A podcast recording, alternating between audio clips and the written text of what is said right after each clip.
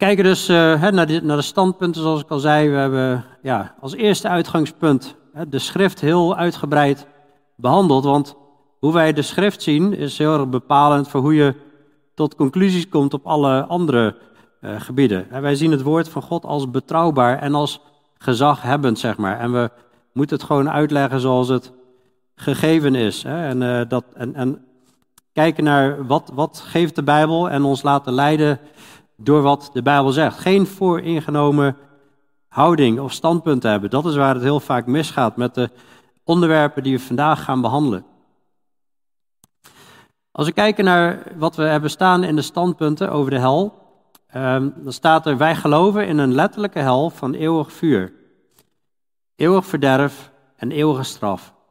Ook het Oude Testament vermeldt dit. En de goddelozen eindigen in de poel van vuur samen met Satan en de demonen.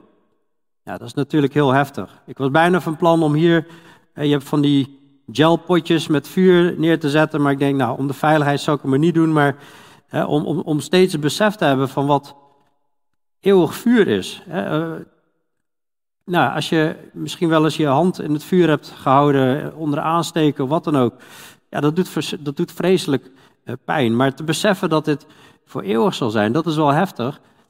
maar tegelijkertijd zegt God wel van, ja, dit is waar de gevallen engelen, waar de gevallen demonen, uh, demonen waar de demonen en Satan eindigen, maar ook degene die hem gehoorzaam zijn en niet uh, de Heere God gehoorzaam zijn geweest, niet in hem geloofd hebben.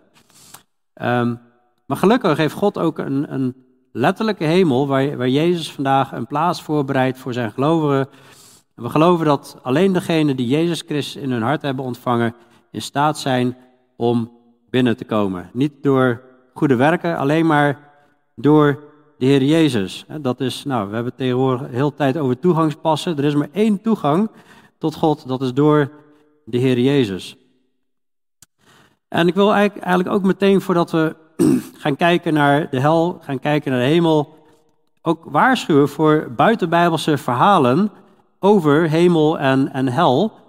Um, op YouTube heb je tegenwoordig van die filmpjes van, uh, ja, iemand was hier, uh, uh, bijna doodervaring, was in de hel geweest, in de hemel geweest. En ja, ik denk dat dat gevaarlijk is. Hè? Dit zijn ervaringen van mensen en spreken elkaar geregeld tegen, maar spreken soms ook de Bijbel tegen. Hè? Bijvoorbeeld iemand ging de hel in, kwam eruit, ging naar de hemel en kwam vervolgens weer terug in het lichaam.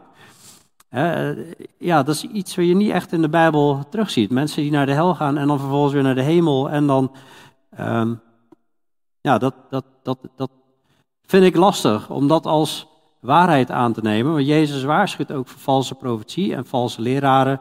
En dat zal dus ook op dit terrein gebeuren. Hè. Dus ja, ik ben daar heel voorzichtig mee in ieder geval met uh, dat soort video's. Nou, wat leert uh, de Bijbel over de hel? Um, allereerst, ja, waarom, waarom is er dus een hel? Uh, nou, Jezus zegt dat op een gegeven moment, uh, wanneer hij het heeft over de scheiding uh, van, de, van de mensen, zeg, maar, dan, zegt hij Matthäus 25, dan zal hij ook zeggen tegen hen die aan de linkerhand zijn, ga weg van mij, vervloekte, in het eeuwige vuur. En dan zegt hij erbij dat voor de duivel en zijn engelen bestemd is. En dus in eerste instantie geloof ik dat de hel bestemd is voor de duivel en zijn engelen de gevallen engelen die in de heerlijkheid van God zijn geweest, hè, die, die alle glorie hebben gezien, maar in, opstand zijn gekomen. Um, maar goed, de mens is ook in opstand gekomen. En ja, we zullen zien dat je daar ook terechtkomt als je niet, niet het offer van de Heer Jezus aanneemt, het, het offer van de Zoon van God. En de engelen hebben hun oorspronkelijke staat. Er zijn engelen die hebben hun oorspronkelijke staat niet bewaard, maar hun eigen woonplaats verlaten hebben. Heeft hij hen overgegeven, want oordeel van de grote dag om het eeuwige boeien in de duisternis uh, in verzekerde bewaring gesteld te worden. dus uh, ja, dus er rust een eeuwig oordeel op die uh, gevallen engelen. Um, nou, ik zei al, de ongelovigen komen daar terecht. Dat halen we uit in ieder geval Johannes 3, vers 16 en meer plaatsen en 17, 18. Er staat, zo lief heeft God de wereld gehad, dat hij zijn enige geboren zoon geeft, opdat ieder die in hem gelooft niet verloren gaat, maar eeuwig leven heeft. En vaak ligt de nadruk op het eeuwig leven en dat God zijn zoon heeft gegeven. En de wereld heeft liefgehad. En dat moeten we ook benadrukken. Maar we moeten niet vergeten dat er tussendoor even staat, opdat ieder die in hem gelooft niet verloren gaat, maar eeuwig leven heeft. Er staat, God heeft zijn zoon niet in de wereld gezonden, opdat hij de wereld zou veroordelen, maar opdat de wereld door hem behouden zou worden. Wie in hem gelooft, wordt niet veroordeeld. Maar wie niet gelooft, is al veroordeeld, omdat hij niet geloofd heeft in de naam van de enige geboren zoon van God. Dus als wij als mens, als de mens niks doet, zeg ja, ik weet het niet, uh, ik ben er nog niet aan toe, of uh, ik kies gewoon van niet. In al die situaties ben je al gewoon uh, veroordeeld. De, de, de, in, in, in, lees je verder, dan staat er zelfs, wie in de zoon gelooft heeft eeuwig leven, maar wie de zoon ongehoorzaam is, zal het leven niet zien, maar de toorn van God blijft op hem. En dus wanneer wij niet luisteren naar Jezus, of ja, gewoon uh, zijn offer niet aannemen, dan zijn we al veroordeeld. En dan rust de toorn van God rust op ons. Je ziet ook in Romeinen 1 dat naast het verwerpen van Jezus gewoon God überhaupt niet uh, de eer geven en God niet erkennen. Er staat dat er een probleem is. De toorn van God die wordt geopenbaard vanuit de hemel over alle goddeloosheid en ongerechtigheid van de mensen die de waarheid en ongerechtigheid onderdrukken, omdat wat van God gekend kan worden hun bekend is. God zelf heeft het hun immers geopenbaard. En dat, dat legt uit dat het via de schepping heeft God zichzelf geopenbaard. Iedereen kan het weten. Uh, ja, God heeft het hun laten zien. God heeft het hun geopenbaard. Maar wat doen de mensen? Die drukken de waarheid in ongerechtigheid weg. Die drukken de waarheid weg omdat ze in zonde willen leven. Ze willen hun lusten volgen. Ze willen dat doen wat hun behaagt. En uh, om die reden rust de toorn van God op de mensen, op de goddelozen. Het is ook een, een herhaaldelijke boodschap in de Bijbel, een herhaaldelijke boodschap van eeuwig oordeel. In 2 Thessalonicenzen 1 vers 8 staat het heel heftig omschreven dat God zal met vlammend vuur wraak oefenen over hen die God niet kennen en over hen die het evangelie van onze Heer Jezus Christus niet gehoorzaam zijn. Zij zullen als straf het eeuwige verderf ondergaan, weg van het aangezicht van de Heer en van de heerlijkheid van zijn macht, wanneer hij zal gekomen zijn om op die dag verheerlijkt te worden in zijn heilige en bewonderd te worden in alle die geloven. En de, de reden is, is omdat, ja, mensen hebben uh, God niet willen kennen en ze zijn het evangelie ongehoorzaam geweest. En dat is dus heel erg in Gods ogen. God is een heilig God en God duldt geen opstand en God ja, duldt ook geen zonde en moet daarmee afrekenen. Er staat een hele zware prijs op. Maar gelukkig is God ook genadig en barmhartig, hè, zoals we weten en zoals we ook zullen zien. Jezus die zegt ook, en ik onderstreep en maak het ook vetgedrukt geregeld. Hè. Jezus zei, Jezus, er is niemand die eigenlijk meer over de hel sprak dan Jezus. Jezus zei, hè, deze zullen gaan in de eeuwige straf, maar de rechtvaardigen in het eeuwige leven. Het is eeuwig, een eeuwig oordeel. Het is niet tijdelijk, het is altijd voortdurend. Dat is echt heel heftig. In het Oude Testament zien we het ook. Hè? Dit staat ook in de, in de standpunten, dit vers. Velen van hen die slapen in het stof van de aarde zullen ontwaken. Sommigen tot eeuwig leven en anderen tot smaad, tot eeuwig afgrijzen. Als je de Bijbel gewoon neemt voor wat het is, dan ja, is het volgens mij al vrij duidelijk tot nu toe. En Jezus neemt het heel erg serieus. Die neemt het zo serieus dat hij op een gegeven moment zegt: Als uw hand u doet struikelen, ja, als jij met je handen wil zondigen, en dat is het probleem om je te bekeren, om, om in God te gaan geloven, omdat je van je zonde houdt? Nou, hak hem dan af, zegt hij. Het is beter voor u verminkt het leven in te gaan dan met twee handen heen te gaan in de hel, in het onuitblusbare vuur, waar een worm niet sterft en het vuur niet uitgeblust wordt. Dit is iemand die dit zegt, dus dit is God, dit is de Zoon van God, zoals we hebben aangetoond. Maar er is ook iemand die opgestaan is uit de dood, die weet hoe het hierna eruit ziet. En hij zegt hier iets heel heftigs. En er zijn heel veel mensen die zeggen, ja, dit moet je niet letterlijk nemen. Nou, volgens mij moet je dit wel letterlijk nemen. Tegelijkertijd zie je niemand in het Nieuwe Testament die zijn hand eraf hakt. Maar Jezus wil hiermee aangeven, dit is zo'n verschrikkelijke plek. Het was beter dat je je hand eraf hakte. Maar dat wil hij natuurlijk niet. Hij wil dat je je bekeert. Hij wil dat je niet je hand eraf hakt. En hij wil ook niet dat je daar terechtkomt. Maar hij geeft hiermee aan wat de ernst is. En dat mensen zich moeten bekeren. Dat wij allen ons moeten bekeren en in de Heer Jezus geloven. Dus heel belangrijk dat we allemaal die keuze maken als we nog niet hebben gemaakt. En als we hem wel hebben gemaakt, dat het mag doordringen dat dit verhaal geldt voor al onze buren, vrienden, kennissen, dat we hun vertellen over het evangelie. Het is ook belangrijk om even stil te staan bij de kenmerken van de hel, want um, dat zal ons helpen met die valse leringen ook heel duidelijk te kunnen weerleggen. Uh, en het is echt niet dat ik uh, er heel erg behagen in schep of zo om al die details van de hel door te nemen. Uh, het is al erg zat, maar toch zijn er, zijn er dingen die gegeven zijn in Gods woord. De hel, een kenmerk, het is een onuitblusbaar vuur. Het is een plek waar de worm niet sterft. Het vuur wordt niet uitgeblust. En ik, zat te denken, is, is een onuitblusbaar vuur en het vuur wordt niet uitgeblust, is dat, zegt dat eigenlijk niet hetzelfde? Nou, ik, ik, dacht, je zou het nog zo kunnen zien van, um, dit zegt, het is een onuitblusbaar vuur, het is niet uit te blussen. En uh, dit zegt, het vuur uh, wordt niet uitgeblust, de worm, waar de worm niet sterft en het vuur niet uitgeblust wordt. Er zijn ook geen middelen. Er zijn ook geen mogelijkheden om het vuur uit te blussen. Het is een onuitblusbaar vuur en er zijn ook geen mogelijkheden om het uit te blussen. Het is een eeuwig vuur. Het is de vurige oven, wordt het genoemd. Het is een plek van eh, smaad en eeuwig afgrijzen. Het is het eeuwige eh, verderf. Een, verhitte tong, daar spreekt iemand over in Lucas 16. Dat, dat, dat zijn tong verhitten is. Hij zoekt verkoeling. Hij lijdt vreselijk pijn in deze vlam. En ja, Jezus zegt dus, het is beter verminkt het leven in te gaan.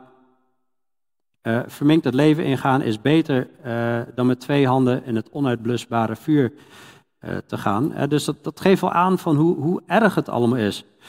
Het wordt de buitenste duisternis genoemd.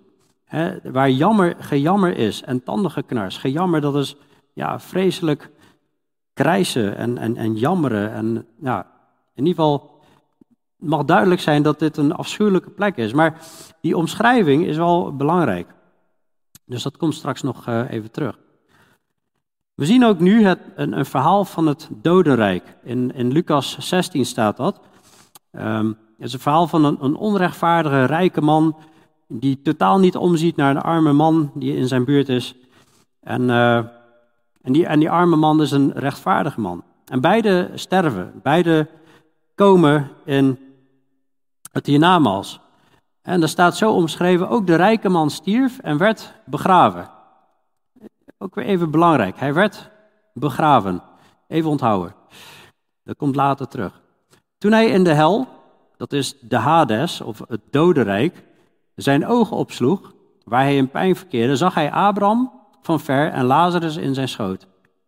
En hij riep en zei, Vader Abraham, ontferm u over mij en stuur Lazarus naar mij toe, en laat hem de top van zijn vinger in het water dopen en mijn tong verkoelen, want ik leid vreselijk pijn in deze vlam.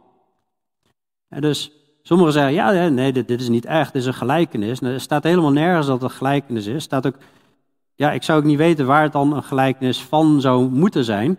Ik geloof dat Jezus hier een, een, een werkelijkheid omschrijft. En um, nou, goed, je ziet, um, als je verder leest, Abraham echter zei, eh, kind, herinner u dat u het goede deel ontvangen hebt in uw leven en Lazarus evenzo het kwade. Nu wordt hij vertroost en u lijdt pijn. Bovendien is er tussen ons en u een grote kloof aangebracht, zodat zij, die van hier naar u zouden willen gaan, dat niet kunnen.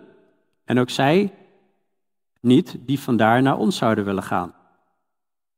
Dus er is ergens een, een, een kloof.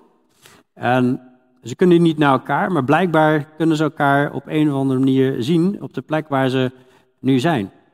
Nou goed, dan vraagt die rijke man, uh, ik vraag u dan vader dat u hem naar het huis van mijn vader stuurt, want ik heb vijf broers.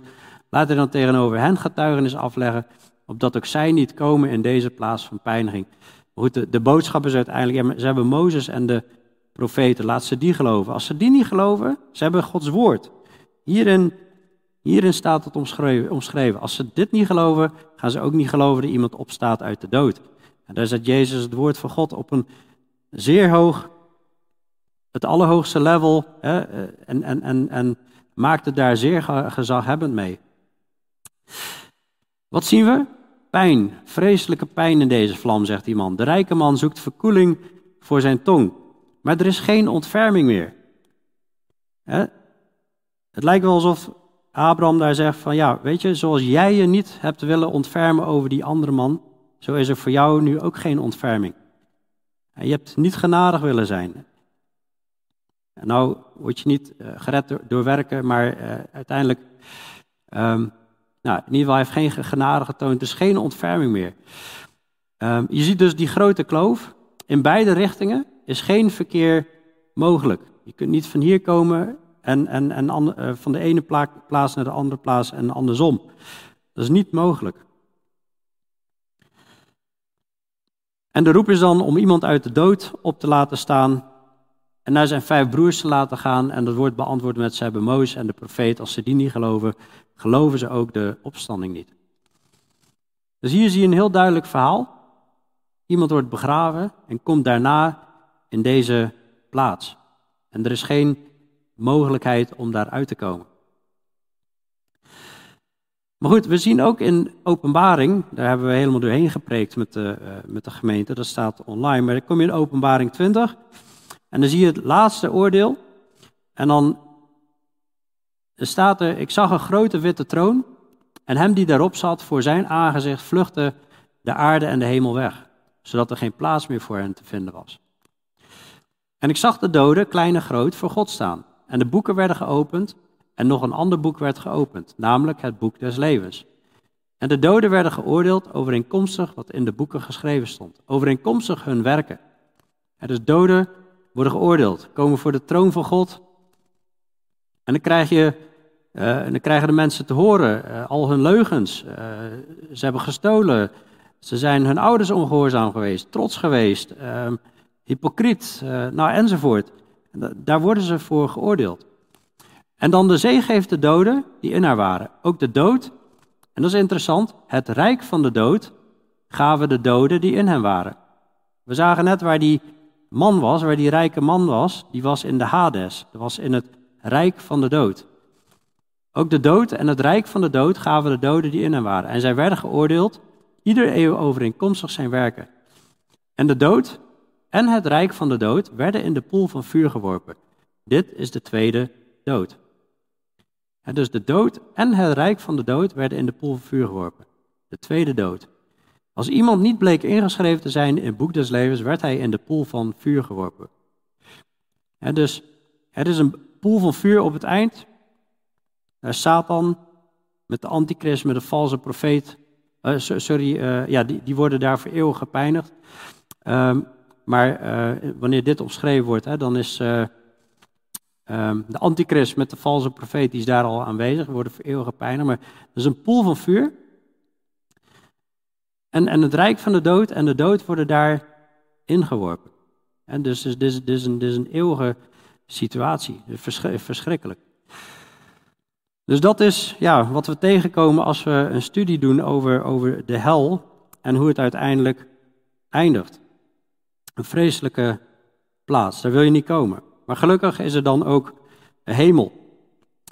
En het is wel goed om eerst even te kijken ook waar Jezus nu is. Hè? En, en er staat omschreven dat hij nu in de hoogste hemel is.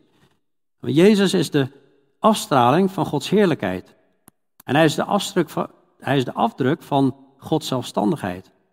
Die alle dingen draagt door zijn krachtig woord. En hij heeft, nadat hij de reiniging van onze zonde door zichzelf tot stand had gebracht, heeft hij zich aan de rechterhand van de majesteit gezet in de hoogste hemel. Dus Jezus is nu in de hoogste hemelen. Daar is Jezus nu. Hij is in de hemel. We zien ook in Openbaring 4 dat uh, de apostel Johannes, die ziet daar een, visioen en, en hij, hij, zag en, en zie, er was een deur geopend in de hemel. En de eerste stem die ik als van een bezuin met mij had horen spreken, zei, kom hier omhoog en ik zal u laten zien wat hierna moet geschieden. Um, nou, wat je daarna ziet, is, dat, is, is, is Jezus, uh, het lam van God, uh, de leeuw van Juda, die is daar in de hemel, en bij de troon. En dan zie je ook de troon van God, zie je daar, wordt allemaal omschreven. En het is belangrijk om even te beseffen, dit is in de, in de hemel. En waarom noem ik dit even eerst? Omdat um, nou, Jezus ook aangeeft waar hij nu is op meerdere plaatsen. Hij zegt onder andere hè, dat hij in het paradijs zal zijn, bij zijn sterven. Die man die naast hem hangt, die zegt van, denk aan mij als u in uw koninkrijk gekomen bent. Dan zegt Jezus, hè, vandaag zult u met mij in het paradijs zijn.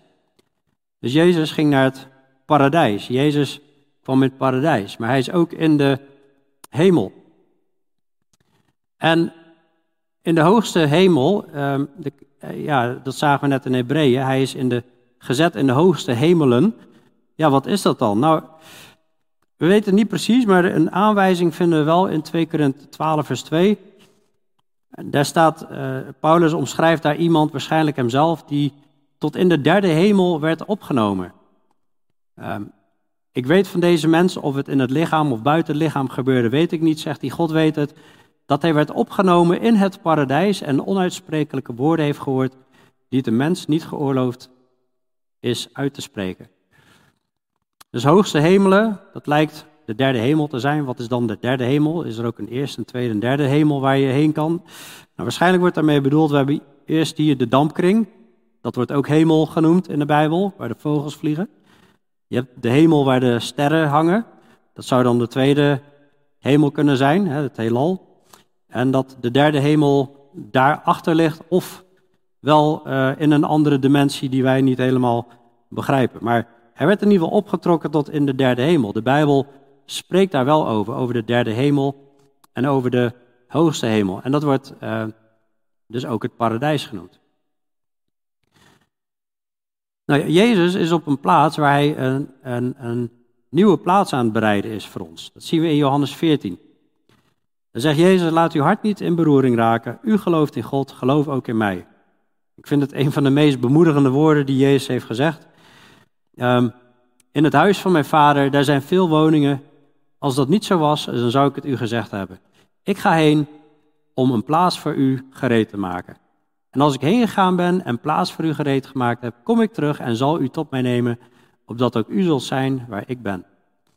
Dus Jezus is daar een plaats aan het voorbereiden. En misschien denk je wel eens van wat duurt het toch lang totdat Jezus terugkomt. Nou, sowieso wil hij dat heel veel mensen nog gered worden. Maar aan de andere kant denk ik wel eens van nou, als hij zo lang nodig heeft om onze plaats voor te bereiden, dan moet het vast heel bijzonder gaan worden. Um, maar hij is daar. Hij is daar dus, waarschijnlijk dus in die derde hemel, bij de, in, in het paradijs is hij daar die plaats aan het voorbereiden. En dan komt hij terug en hij zal ons tot hem nemen. En dan zullen we zijn waar hij is. Ook in Thessalonicense 4, hè, daar zie je dat uh, de Heere zelf zal met een groep, met een stem van een aartsengel, met een bazuin van God neerdalen uit de hemel. En de doden die in Christus zijn, zullen eerst opstaan. Daarna zullen wij, de levenden die overgebleven zijn, samen met hen opgenomen worden in de wolken naar een ontmoeting met de Heere in de lucht. En zo zullen wij altijd bij de Heere zijn. Zo dan troost elkaar met deze woorden.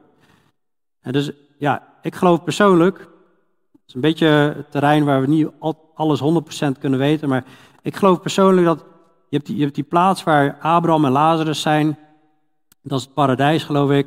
En dan heb je die plaats met die kloven tussen, die Hades.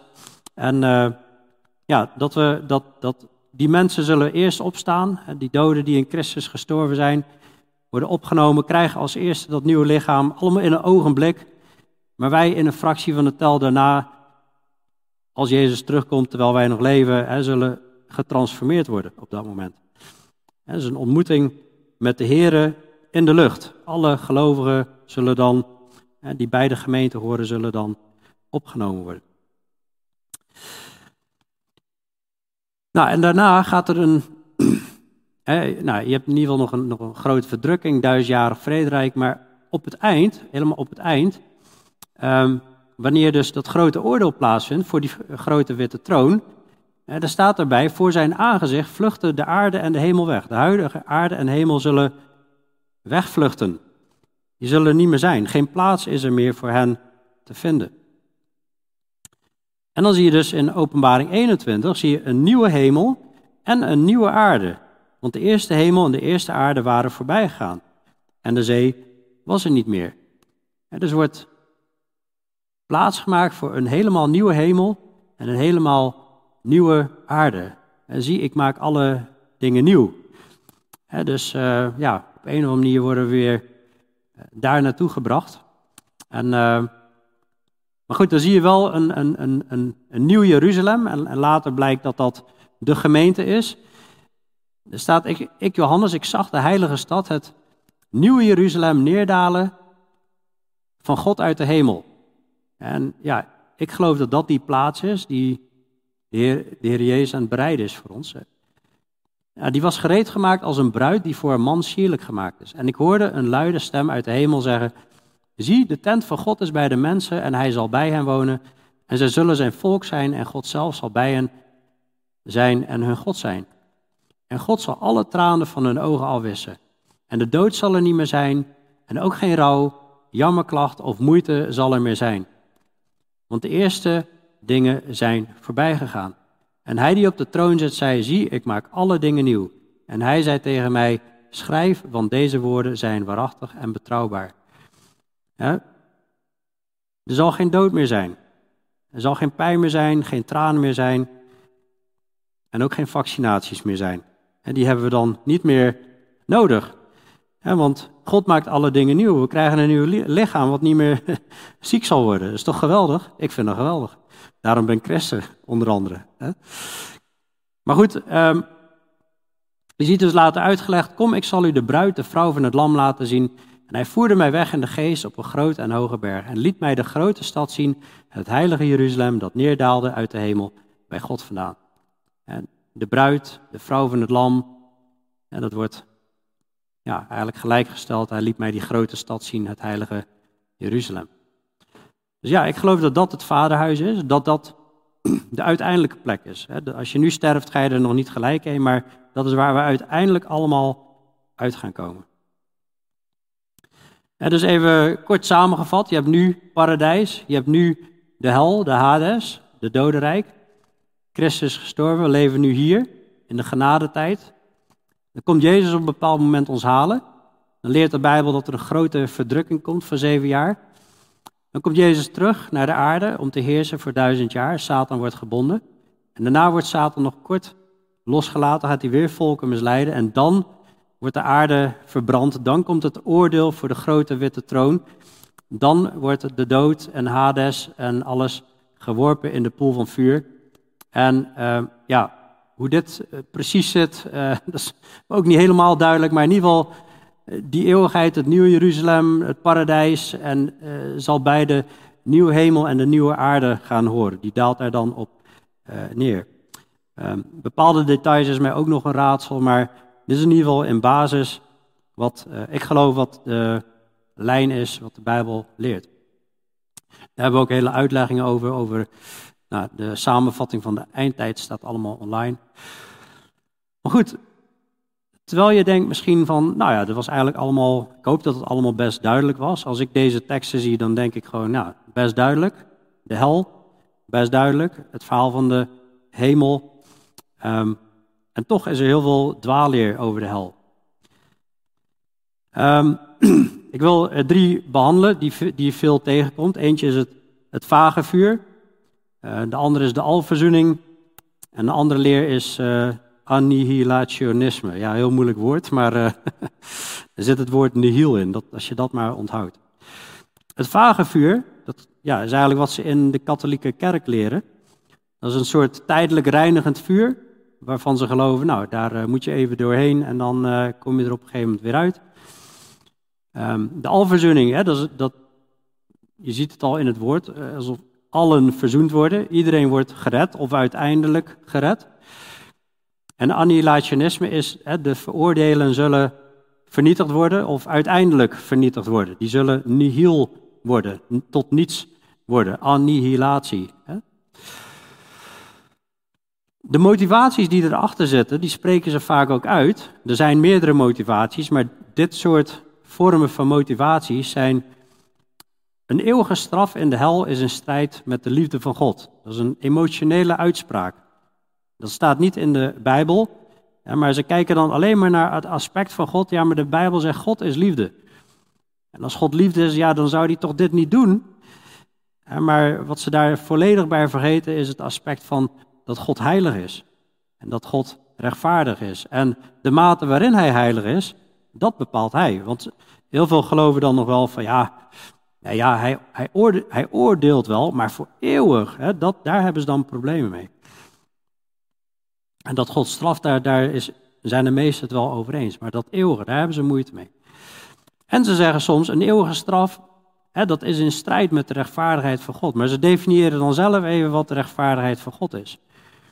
Want wij gebruiken juist vaak het argument van nee, God moet oordelen. Maar wat zeggen ze dan eigenlijk? Is van, ja, maar de mens leeft maar zo kort en zou een, een zonde in dat zo korte leven in verhouding staan tot een eeuwige straf, dat zou toch niet eerlijk zijn? Maar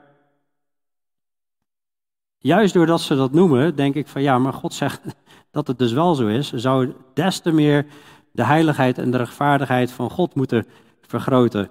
En moeten we niet Gods woord gaan verdraaien om het te laten passen in onze definities van rechtvaardigheid en onze definities van liefde.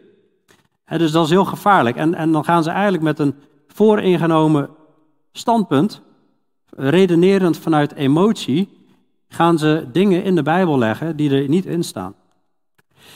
Nou, het vage vuur eh, leert, dat is een, een, tijdelijk, er is een tijdelijk reinigend vuur, daar moet je erheen. Dat leert eh, de Rooms-Katholieke Kerk dus. Ehm, en dat is eigenlijk best wel, best wel erg. En dit kun je ook niet volhouden als je de Bijbel leest. En het is ook niet gek dat de katholieke kerk dus op een bepaald moment gewoon de Bijbel verboden heeft. Want ja, als je de Bijbel leest, kom je dit niet tegen in de leer. En uh, ja, dat is heel erg. Bovendien hebben ze op een gegeven moment nog aflaten ingevoerd. En dat je uh, een aflaat kon kopen. Dan kon je iemand die overleden was, die kon je dan nou, zijn straf afkopen. Of zorgen dat hij minder lang zou lijden, zeg maar. Maar ze halen dit uit 1 Korinthe 13, maar dat heeft echt helemaal niks te maken met het eeuwige oordeel. Er staat, niemand kan een ander fundament leggen dan wat gelegd is. Dat is Jezus Christus. Of nu iemand op dit fundament bouwt met goud, zilver, edelstenen, hout, hooi of stro, ieders werk zal openbaar worden. De dag zal het namelijk duidelijk maken, omdat die in vuur verschijnt. En hoe ieders werk is, zal het vuur beproeven. Als iemands werk dat hij op het fundament gebouwd heeft stand houdt, zal hij loon ontvangen. Nou, wat houdt stand in vuur? Goud, zilver, edelstenen, hout, hooi of stro niet. Als iemands werk verbrandt, zal hij schade lijden. Hij zelf echter zal behouden worden, maar wel zo als door vuur heen. En dit gaat niet over een eeuwig oordeel, dit gaat over de beproeving van onze werken. Dus we zijn al gered, we zullen behouden worden, maar de werken die wij gedaan hebben, zullen door het vuur gaan, die zullen beproefd worden. En dit is niet een vage vuur van je wordt tijdelijk eh, geoordeeld. Dit is helemaal niet, of die leer van het vage vuur is helemaal niet consistent met alle andere gedeeltes die wij gezien hebben. Waarin God echt spreekt over een eeuwig oordeel. Dus ja, dat even kort daarover. De alverzoening, die is wat uh, geniepiger. Die zit uh, ja, vernuftig in elkaar. En nou, dat, dat, dat, zegt eigenlijk iedereen wordt dus gered, of uiteindelijk wordt iedereen gered. Er zijn wat varianten van. Maar het begint met een, een verkeerde uitleg van 1 Johannes 2 vers 2 en nog wat andere teksten. Waarin je tegenkomt dat Christus is een verzoening voor onze zonden. En niet, niet alleen voor de onze, maar ook voor de zonden van de hele wereld. Nou, deze tekst gaan ze dan isoleren en isoleren ze en zeggen, ja, zie, zie, hij sterft niet alleen voor onze zonden, maar hij is, hij is ook gestorven voor de zonde van de hele wereld, zo van iedereen wordt gered. maar dat is niet uh, wat, wat er staat. Nou, hij, uh, we zien dat op andere plekken, geloof je niet, dan word je geoordeeld, dan word je voor eeuwig geoordeeld. hoe leg je dan deze tekst uit in harmonie? Ja, dat Jezus offer is gewoon groot genoeg hè, om alle mensen te kunnen verzoenen met, met God. Hè. Daar is zijn offer groot genoeg voor. Maar alleen degene, alle die hem aangenomen hebben, die heeft God macht gegeven om kinderen van God te worden. En zo pakken ze handelingen 3 vers 21. Ehm, hem moet de hemel ontvangen, Christus, tot de tijden waarin alle dingen worden hersteld. Zeg, ja, ja, zie, alle dingen worden hersteld. Um, en, ja, dus, dus ook de, de goddelozen en de ongelovigen. En ja, wanneer alle omschreven staat, wil dat niet in alle gevallen altijd zeggen dat alles daarmee bedoeld wordt. Hè? Als, uh, nou goed, uh, mijn zoon uh, naar de middelbare school gaat en mijn vrouw zou zeggen van, heb je alles bij je? Ja, ja, ik heb alles bij me. Nou, heeft hij dan ons huis in zijn rugtas zitten en onze auto en, en de hele wereld in zijn... Nee, nee, alles wat er specifiek nodig is. He, zo gaat Christus ook, um, of hem moet de hemel ontvangen tot de tijden waarin alle dingen worden hersteld. Alle dingen zijn de dingen die omschreven zijn in de Bijbel natuurlijk. Nou goed, zo heb je ook uh, 1 Korinthe 15 vers 22. Zoals alle in Adam sterven, zo zullen ook in Christus allen levend gemaakt worden. En ze zei, ja, kijk, daar staat ook, allen zullen levend gemaakt worden. Maar ja, wat ze daarbij vergeten, dat het in Christus is. Zo zullen ook in Christus alle levend gemaakt worden. Degene, dat zie je continu door de hele Nieuwe Testament. Zo is dan wie in Christus is, is een nieuwe schepping. Het oude is voorbijgaan. Dus je kunt niet al die andere gedeeltes negeren en, en dan zelf een leer gaan bouwen op basis van versjes plukken, die helemaal niet consistent is met wanneer je door de Bijbel leest en dan helemaal in de war gaat raken. dus de uitleg van deze teksten klopt gewoon niet. Een ander punt wat ze pakken is, uh, zeggen ja, hel, dat is uh, Gehenna. Nou, dat, dat klopt. Op sommige plekken wordt de hel omschreven als Gehenna. En dan zeggen ze, ja, dat is, het is beeldspraak. De hel is niet echt. Uh, men zegt, het betekent het dal van Hinnom. Dat is ten zuiden van Jeruzalem. En in het Messiaanse Rijk zullen rebellen van de koning hier branden in het vuur dat niet gedoofd wordt. Daar in het dal van Hinnom, daar was een vuilverbrandingsplaats. Maar daar hebben ook vreselijke, er zijn ook vreselijke dingen gebeurd. Hè. Er zijn ooit baby's geofferd en zo. Um, nou, het, het, het, is, het is waar hè, dat die plaats ook um, Gehenna heet. Dat zegt de Strong's Greek Dictionary, een wereldwijd aanvaarde, aanvaard woordenboek zegt dat ook. over Gehenna, dat is de Valley of Hinnom. Hinnom, uh, used figuratively as a name for the place or state um, of everlasting uh, punishment, hell. Maar goed, um, dat het uh, ook als beeldspraak wordt ge uh, gebruikt voor het dal van Hinnom, zeg maar. Of de hel als beeldspraak wordt gebruikt met het dal van Hinnom. Dat wil nog niet zeggen dat de daadwerkelijke hel dan niet bestaat. Hè? Want naast Gehenna, hebben we ook gezien, wordt ook Hades gebruikt voor het woord hel of dodenrijk. Um, en er wordt een duidelijk beeld omschreven van een, plaats van eeuwige pijn. Hier, hier hebben we naar gekeken. Daarom heb ik dit specifiek laten zien. Om deze reden, dat er naast dat woordje wordt er echt een plaats omschreven van hoe het daar zal zijn. Eeuwig vuur, onuitblusbaar, eeuwig verderf, eeuwig oordeel. Daarnaast um, is het niet alleen maar natuurlijk die, die, die plek hè, in het dal van Hinnom, waar mensen dan in het uh, Messiaanse Rijk verbrand zullen worden. Want in Lucas 16 zie je dat de rijke man stierf en werd begraven. Daarom zei ik van even opletten, hij werd begraven. Hij stierf en werd begraven. Hij werd dus niet daar op die, in het dal van Hinnom gegooid, in dat, in dat vuur.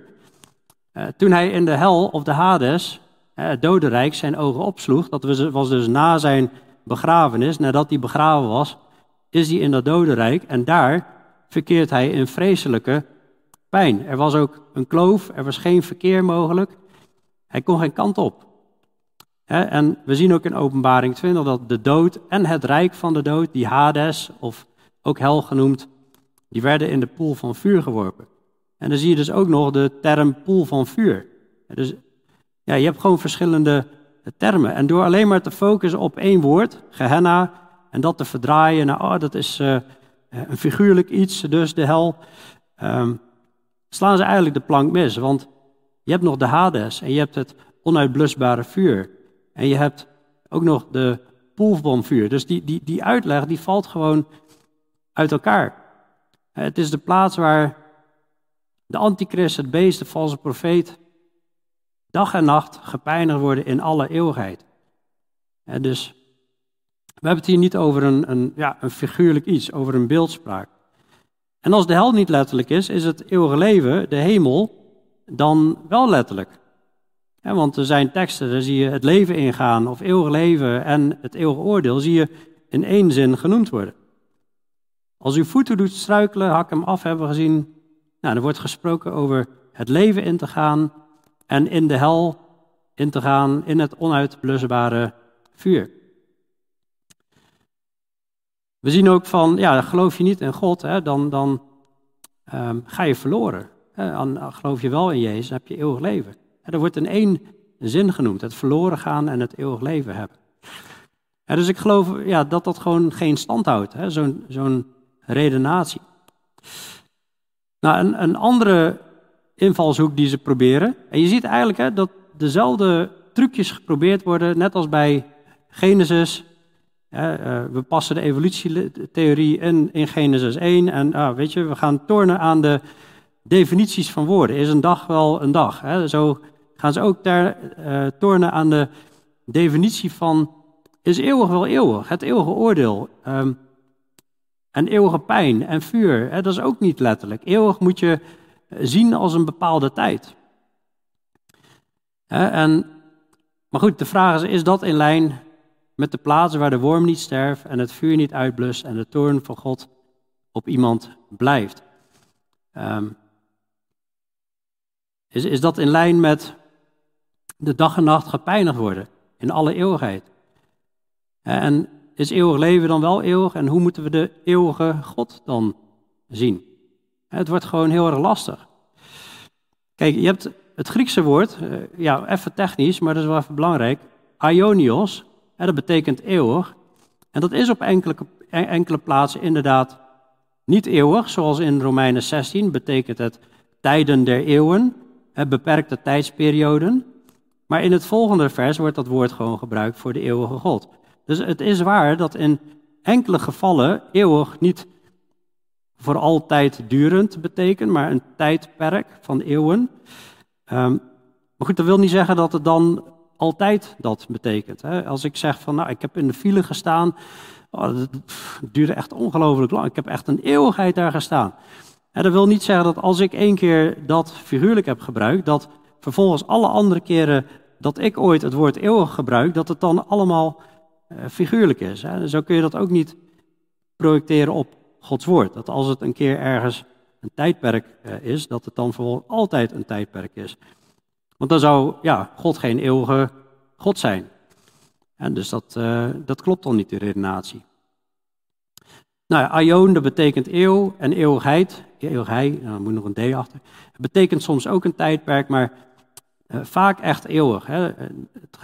In Judas 1 vers 25 zie je dat, hè, dat de alleenwijze God, onze zaligmaker, zij heerlijkheid en majesteit, kracht en macht, nu en in alle eeuwigheid. En dus ook dit zijn valse redenaties. Weer tornen aan eigenlijk een hele nieuwe leer inbrengen door te tornen aan betekenis van woorden. En even gewoon helemaal vergeten wat de Bijbel zelf gewoon echt leert en aan instructies geeft. nou, zo worden woorden als verderf en verloren gaan en vergankelijkheid worden allemaal verdraaid naar hun eigen leer. He, met die allemaal gevoed vanuit emotionele motivaties. Maar uiteindelijk weten we ook dat er demonen achter zitten. Zijn leringen van demonen. Bekende leraren wil ik ook wel even kort noemen. Dat is bijvoorbeeld een, een Paul Young. Die uh, is heel erg populair op dit moment. Hij is uh, nou, schrijver van dit boek, maar ook van uh, The Shack. iemand gaf ons ooit die DVD cadeau. ik was me helemaal niet van bewust. En we keken dat en God was een vrouw. En Nou, iemand ging uiteindelijk uh, het hiernamaals in, maar er, was, er werd helemaal niet over zonde gesproken, er werd helemaal niet over oordeel gesproken. En ja, dat komt omdat deze man, die leert de alverzoening. en die leert uh, ja, dat de mens gewoon goed is, van nature eigenlijk. Dat is echt een hele zware dwaalleer.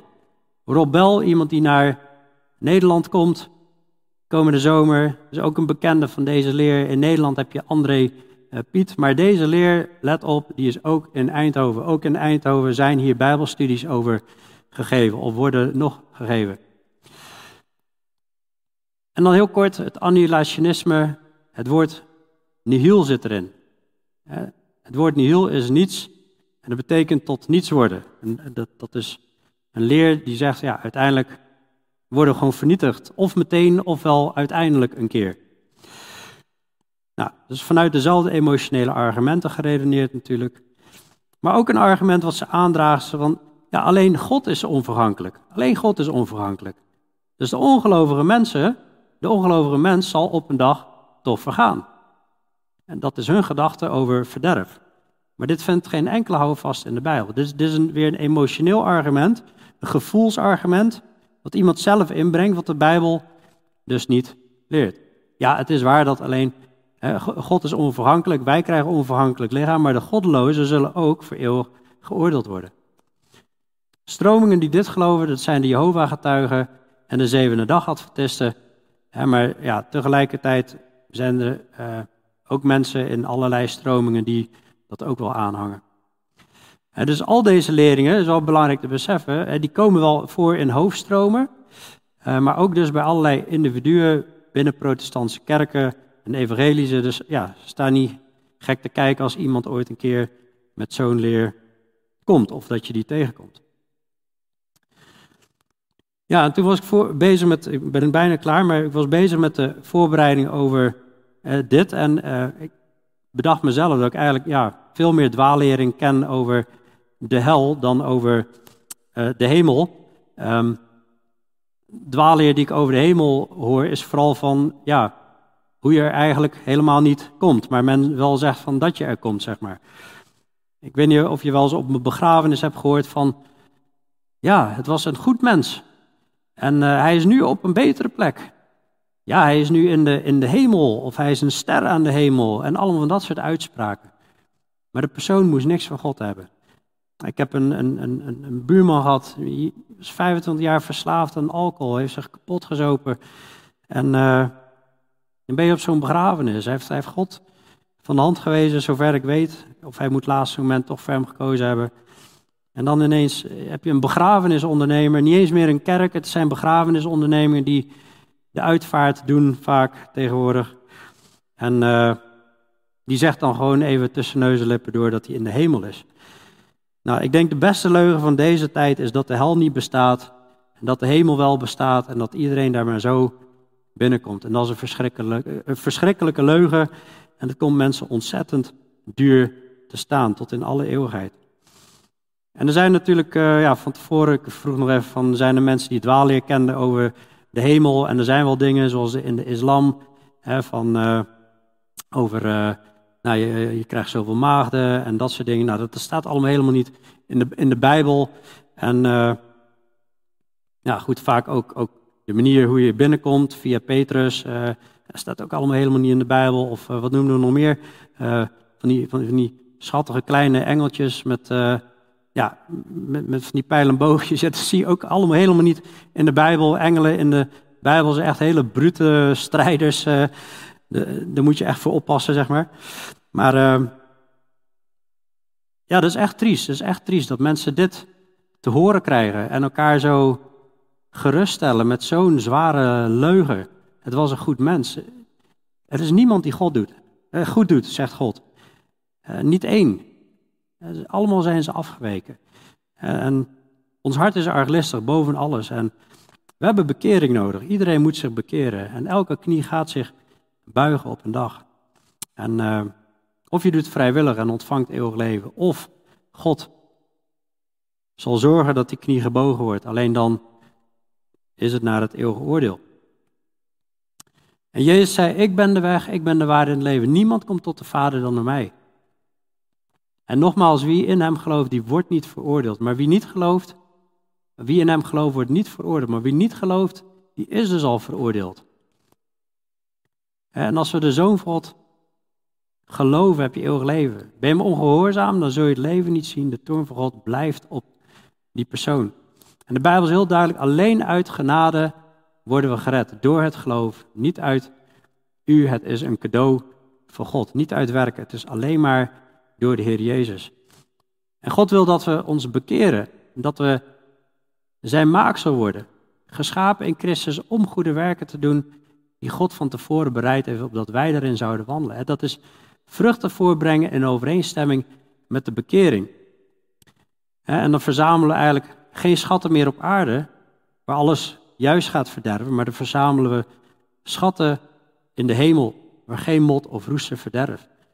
En laat ja, het zo zijn voor jouw leven dat jouw schat bij de Heer mag zijn en niet hier op aarde. En dat je in die geweldige plaats gaat komen die Jezus aan het bereiden is voor de gelovigen en niet in dat eeuwige oordeel. Dus gooi je leven niet weg, zou ik zeggen. Zullen we bidden? Jij, Vader, Jezus. Het is uh, een vreselijke plaats, die hel. Vreselijk om te beseffen dat geliefden daar terechtkomen. Vreselijk om te beseffen dat er geen ontferming meer zal zijn. En mensen snakken naar verkoeling, snakken naar een druppel op de tong wat totaal niks zal doen.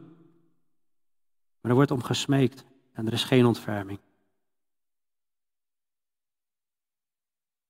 Heer, wat een afgrijzelijke plaats. Wat maakt dat u tot een ontzagwekkende God? Een God die te vrezen is. En u zegt ook, de vrezen des Heer, het is het begin van de wijsheid, het is het begin van de kennis. Help ons om u te vrezen. Maar wat zijn we u dankbaar, Heer, dat u ook een exit, een vluchtroute gegeven hebt. Door uw zoon. Vader, dank u voor uw zoon.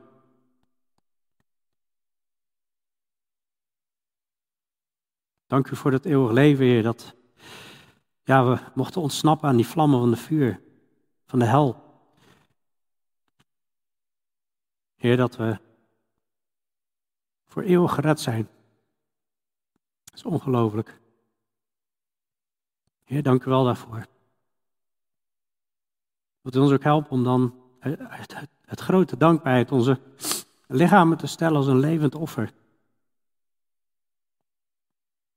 Heer, en ja, dat we echt volledig toe mogen gewijd zijn aan u.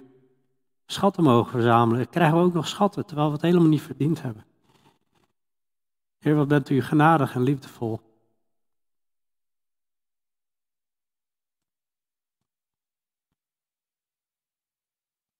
Terwijl wij zo opstandig zijn, Heer. Dank u wel daarvoor.